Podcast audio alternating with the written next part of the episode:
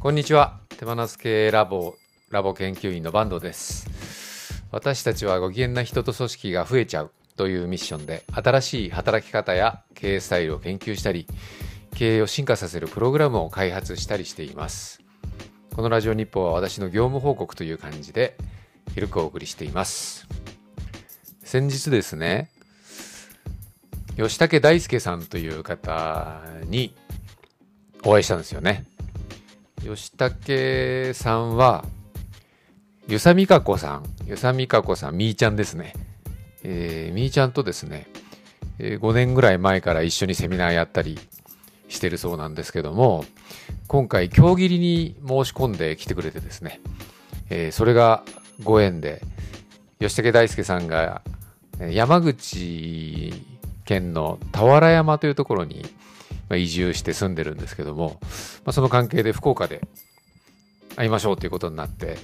福岡でランチしたんですよね。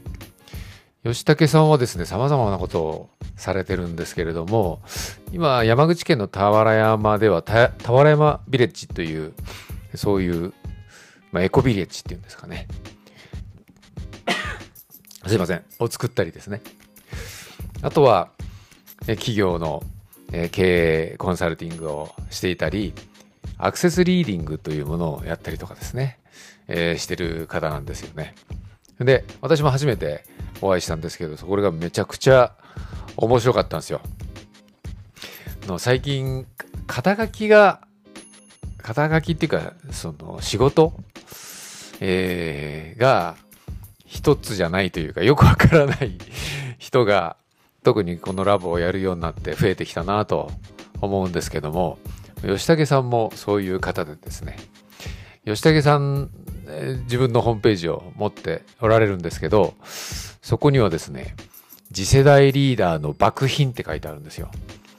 えー、幕末の幕に来賓の品ですね。幕品って書いてあって、どういうことか私、わかんなくてですね、ご存知です皆さん。私、ググりました。爆品。次世代リーダーの爆品。爆品というのは、えー、顧問とか社外重役、あるいはパーソナルアドバイザーというような意味合いだそうです。えー、昔は出資、昔で言うと出資することを好まず、出ていくことを好まず、好まず、一種の浪人的風格と気骨を持った人物ということはそうなんですけど、えー、まあ参謀とかそういう感じですかね。えー、私は諸葛孔明を思い浮かべたんですけども、吉崎さんお会いした時にですね、リーダーの参謀になりたいと思って、えー、ずっといろいろ自分を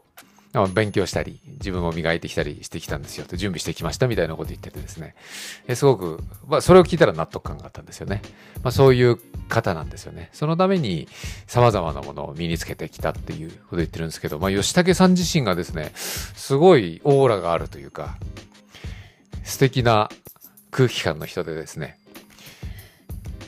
で、福岡でランチした時には、えー、乾さん、ぬいさんですね。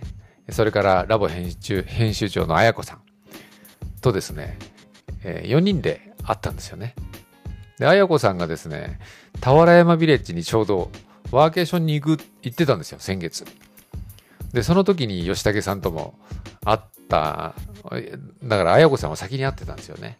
で、その時の話聞いたんですけど、綾子さんが、吉武さんってなんか、花魁みたいな人なんですよね、みたいって言うんですよ。花魁、花魁って、男に花魁って いう表現使うの初めて聞いたなと思って、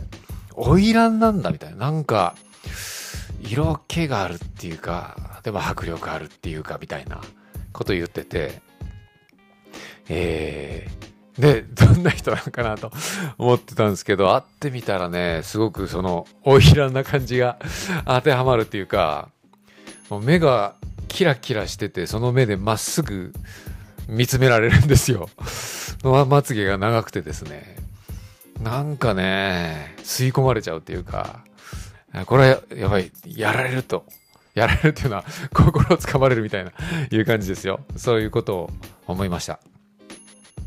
で、その時、4人で話してたんですけど、吉武さんにですね、私たち3人が次々と切られたんですよ。今日切りの切るですね。えー、なんか、即席セッションみたいな感じになっちゃって、まあ、普通に会話してるだけなんですけど、スパスパッと 切られてですね、すごい達人、達人じゃないかみたいな感じでやばかったんですけど、えー、例えば、あやこさんですね。あやこさんの場合は、えー、すごく繊細な感性持ってて、えー、その傷傷つきやすい心を持った人とかのことはすぐわかるしそれからそういう人と一緒に傷つける心の持ち主なんだと。だけどそういうのをまあ、意識して自分、まあ、無意識のうちに、えー、避けてきがちだと。えー、まあ傷つくのって怖いじゃないですか。だからそれを避けようとして頭がいいから、えー、思考で考えるっていう癖がついてますね、みたいなこと言って、そういうことを綾子さんに吉武さんが投げかけるわけですね。そしたら綾子さんが、へーとか言って、まあ頭で考えるわけなんですよ、瞬間的に。そしたら吉武さんが、ほら、今頭で考えてるとか言って、うわみたいな。へーとか言って、ほら、また頭で考えてるみたいな、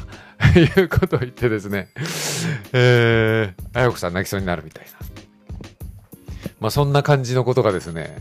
繰り広げられて、なんて言うんですかね、すごい人が世の中にはたくさんいるもんだなと思いました。まあ、そういう、